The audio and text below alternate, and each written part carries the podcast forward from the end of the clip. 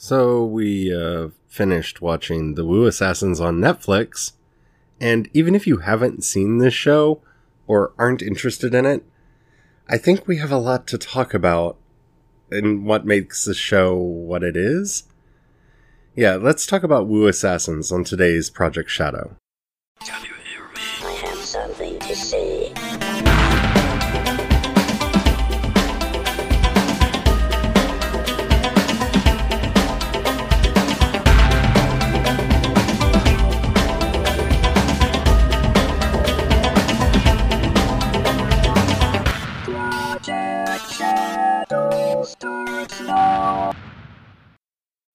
Hello, everyone. How are you doing today? My name's Charlie. You might know me better as sci fi fantasy writer C.E. Dorset, especially if you're reading my new book, Crucify My Love. Okay, so yeah, today we're going to be talking about the Wu Assassins on Netflix, and I, I will give a warning when I go into spoilers, but trust me, I don't really think this is a show that can be spoiled. And that's one of the things I really want to talk about. So, uh, before we get into all that, oh my. If you haven't already, please take a moment to rate this podcast in whatever app you're listening to me on. It really does help. It tells the algorithm to share the podcast with more people. More people that listen, the bigger the audience. The bigger the audience, the better chance we have of meeting each other and talking. And after all, that's why I do this in the first place. And thank you to everyone who's already done that. Okay, so the Wu Assassins. Um, as you have noticed if you've been listening to the podcast for a while, I've been doing a lot of episodes going into the concept of violence and force and warfare and how that is inflected in our fiction and how that affects us as a culture and a people. Um, yeah. I don't even know if that's relevant for this show. Now, I have to say, one of the reasons why I am so fascinated about this is because in life I am fairly pacifistic in that I think that we should try negotiation and to settle all of our problems without viol- violence whenever possible. Um, but on the other hand, because I, I like an ogre, I have layers. I really love martial arts fiction, and this is kind of a a pull and tug inside of me to try to figure out how I, as a creator, can do ethical martial arts fiction, which is kind of what I strive to write in a lot of ways. So, the idea of something like the Wu Assassins was a perfect fit for us because it's it looks like a you know Hong Kong action movie. And just to get the review out of the way, the, the martial arts in here is pretty good. They it starts rough. For those who don't know how these films are filmed, the choreographed fight scenes are generally f- um, performed slower than they normally would be, so that the actions can be perfect and deliberate and exactly where the choreographer wants them to be. And then that film is sped up. In earlier episodes, that is very obvious, but eventually they figure out how to do that and make it work. So that that's the show is a learning curve. Number two, it, there really isn't a Okay, I'm not going to say there isn't a story. There technically is a story that has a beginning, middle, and end, and teaser for a second season. But as with most movies of this type, even though this is a, a series, it feels more like it's there as the glue that holds the fight scenes together. And this is, I, I really don't want to say it this way, but in, in some ways, this is almost like martial arts porn in that you're, they know you're there for the fight scenes and the talking is justifications for the fight scenes to happen. Kinda. which is why I said I don't know that the story can really be spoiled. And that's the biggest problem that I have here is the series brings up a lot of very interesting questions. It has some very interesting characters, but it doesn't take the time that it needs to develop them and let them actually have the moments that they really want to have. It just goes from fight scene to fight scene to fight scene with some connective tissue between it while we meet some interesting characters and have some interesting story and world elements built into it. There's no the story never takes a breath to fully explore them. Now, having said that, I, I think it's worth watching for two reasons. One, if you just like watching martial arts action scene, scenes, it has some pretty good ones.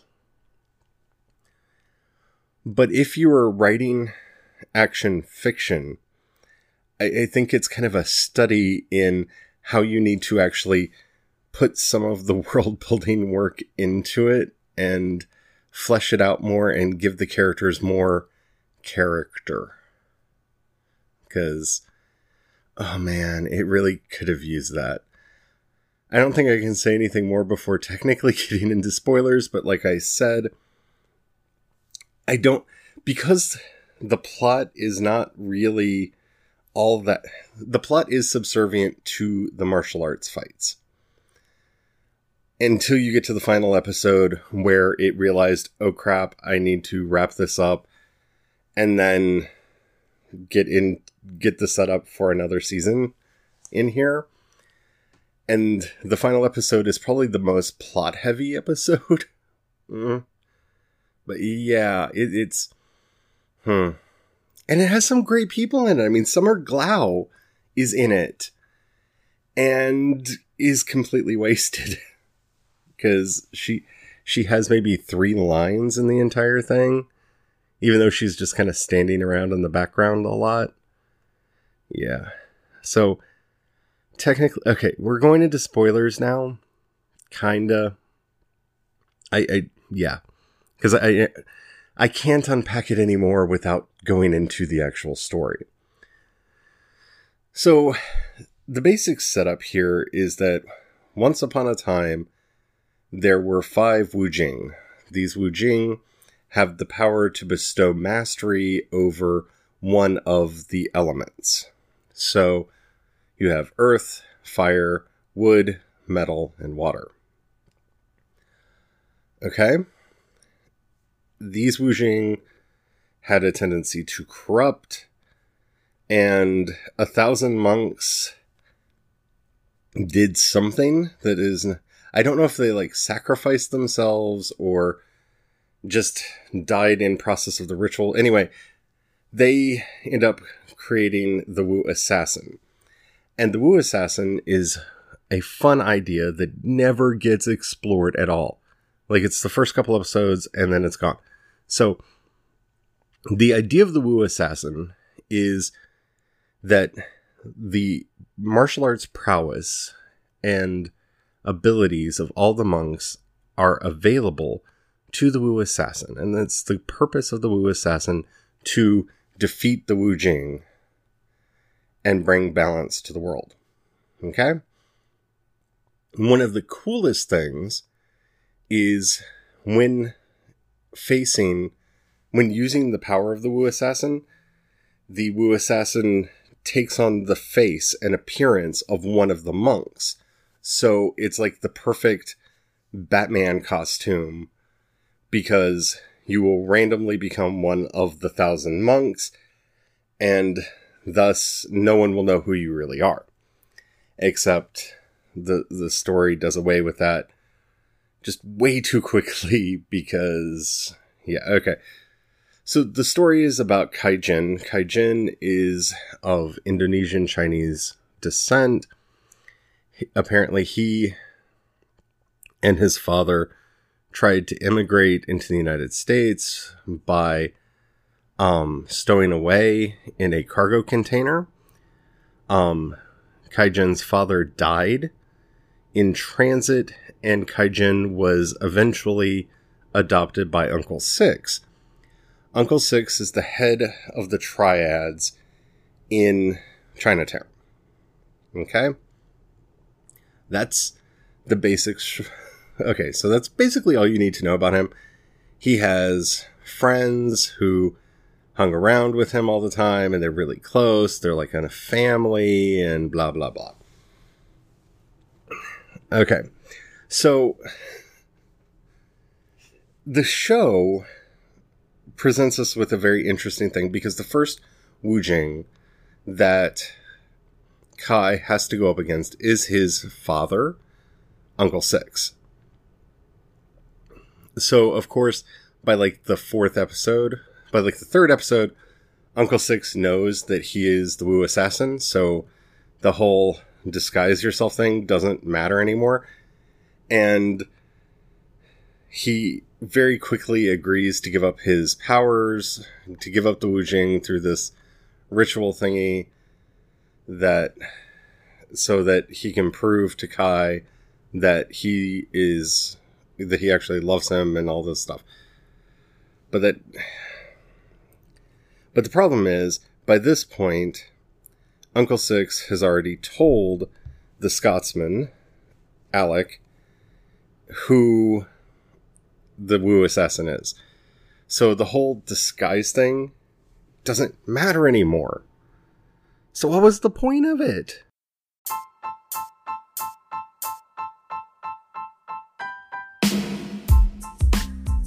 So basically, the the main story, if there is one, is that Alec was originally a Wu assassin back like 500 and some years ago in Scotland, thus the Scotsman, and his family was killed by the Water Wu.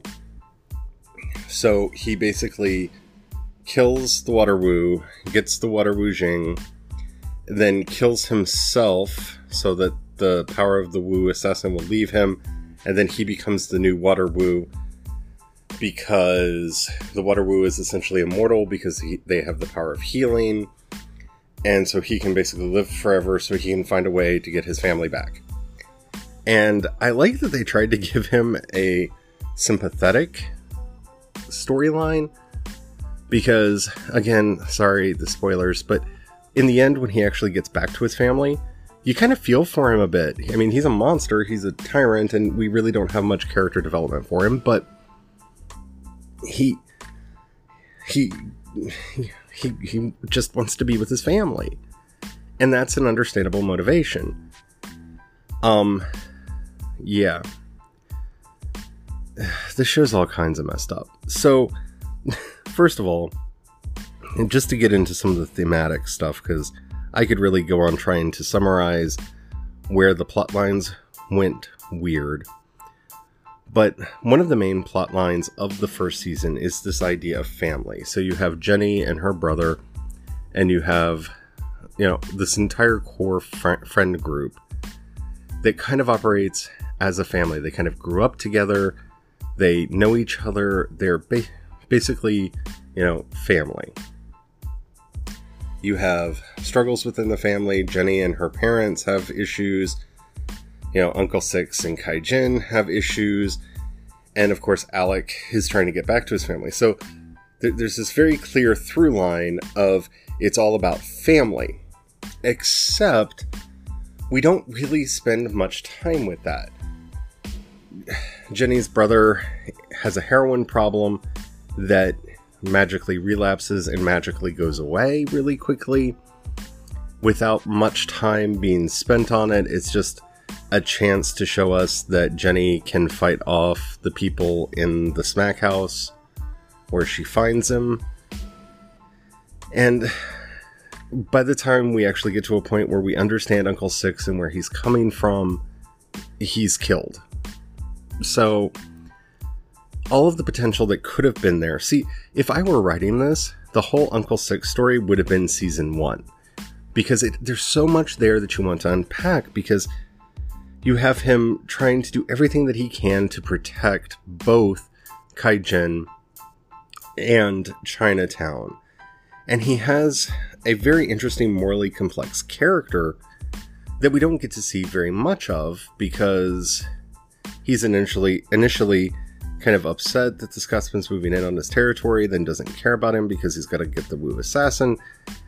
And then he tells the Scot Alec who the Wu assassin is, and then he decides to give up his Wu Jing so that he can show his son that he loves him or something, and then he's dead. because that that that they don't need him anymore, I guess. Though I have to say, at the very end, there's the question of whether he's actually dead, kind of seated in that we see graffiti that says Uncle Six lives. We'll see. I don't know. Nah. because the other thing that the show deals with is time travel, because Alec actually finds a way to go back to the past. I'm not even going to get into that because it's just not explained at all. Anyway, he finds a way to get back into the past. He meets his family and Kaijin goes back and kills him for it. But when we leave, his family is still alive. So he may have saved his wife and son, which would have changed the timeline because timey-wimey wibbly wobbly bits that may or may not have any ramification on the story.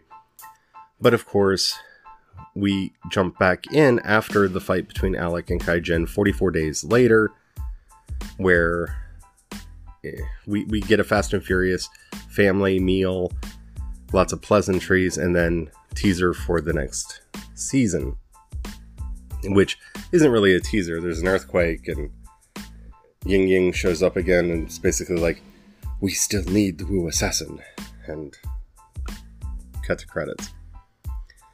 But the biggest problem that this show has is actually how it deals with violence. And that, in and of itself, is the most frustrating part of the show. Because it's in such a rush to get from action sequence to action sequence to action sequence. And it doesn't take time to actually build character or rest with the characters or let the characters actually feel anything. Kai is reluctant to kill. Ying Ying is constantly telling him that he has to kill the holders of the Wu Jing. And he's like, no, there's got to be another way. Of course, he finds another way with Uncle Six, but it doesn't matter because Uncle Six dies shortly thereafter, so, meh. Um, you know, it just doesn't really matter. Um, yeah. So, basically, there's an episode where he goes after the Wood Wu. I'm sorry, the Earth Wu. No, Wood. I don't know. Earth. I think it's Earth. I don't think they have Anyway, goes after the Earth Wu, and it, it plays out the way you'd expect. He kind of, in a way, almost accidentally kills him, it works, and he gets the Wu Jing back. And then, without, we have kind of like this. He disappears from the show a little bit, so the other characters have option, you know, the ability to do action scenes without him and then Kaijin Kaijin shows back up and he's just kind of okay with it and basically kills everyone he fights from that point on in the show. And there, look, when you're dealing with supernatural forces like this, there's an interesting argument to make about whether or not these people have to live, have to die. It's such an ordeal to be able to take the Wu Jing out of them like they did with Uncle Six, that the likelihood that they could do that with any of the other Wus, it's not very likely. So there, there's an argument to be made that deadly force is required, but the argument is never made. The ramifications of how this affects Kaijin are never addressed. Uncle Six tells him, you know, you know you're gonna have to kill him, and Kaijin says, Yeah, I know. And Uncle Six says, When you kill a man, it changes you. And that conversation sits in the show as a proxy for actually dealing with the results of the violence. And it's really frustrating because I think they've introduced some very interesting characters. I think they've introduced an interesting world but the rate at, at which they tell the story. Because I feel like what happened was Netflix learned the wrong lesson from the Marvel shows it was making, where people complained because those shows had filler episodes. They weren't just episodes where you got to know the characters, they were episodes where the events didn't matter. They didn't show us character development, they didn't show us character growth. They were just there to pad out the runtime because the show needed to have X number of episodes. And it feels like, because people complained about that, they removed everything from this series that could have been seen as padding or filler. In other words, all of the emotional content that would have grounded it, as well as all of the lore and all of the world building that would have helped us to understand where the Wujing come from, why they're so dangerous, are they innately corrupting? Because if they are, what's going to happen to Jenny now that she's the Fire Wu, But oh, wow, she's not the Fire Wu anymore because magic thingy and stuff. I don't know. I, there's part of me that wants to say the show is a mess because the show is a mess. But there's another part of me that's like, there is an interesting idea inside this. The, the premise is interesting if they'll give it time to actually breathe and do the things that it wants to do. But I don't think they're going to do that. It's just going to be fight, fight, fight, fight, fight, fight, fight. So I don't know if it's going to get a second season. I think it maybe should so that they can write try to write the course of the show. But in the end, we'll, we'll just have to see. It, it, if you like watching martial arts, it's an interesting show. But beyond that, there's not a lot of depth there. Anywho, I hope you enjoyed this episode. If you did, please rate the rate it wherever you're listening. That really does help out a lot. If you have a dollar you can spare, in the show notes you'll find a link to both my Patreon and the community support page. The difference between the two is people on Patreon occasionally get stuff. Um, your help really does help. It's the way I make a living and helps me keep doing everything that I'm doing. If you don't have any money right now or you don't feel like giving, that's fine. But if you know anybody you think would like this episode or this podcast, please share it with them. That helps out a lot too. I am feeling better, so hopefully everything will stay on course, but I will keep you up to date about all that. Until next time, don't forget. Oh, you can hit me up with any questions, comments, or topics you'd like to hear discussed on the show. I'm CE Dorset on Twitter and Instagram. You can go to projectshadow.com and find links to everything there. Until next time, don't forget, have the fun. Bye.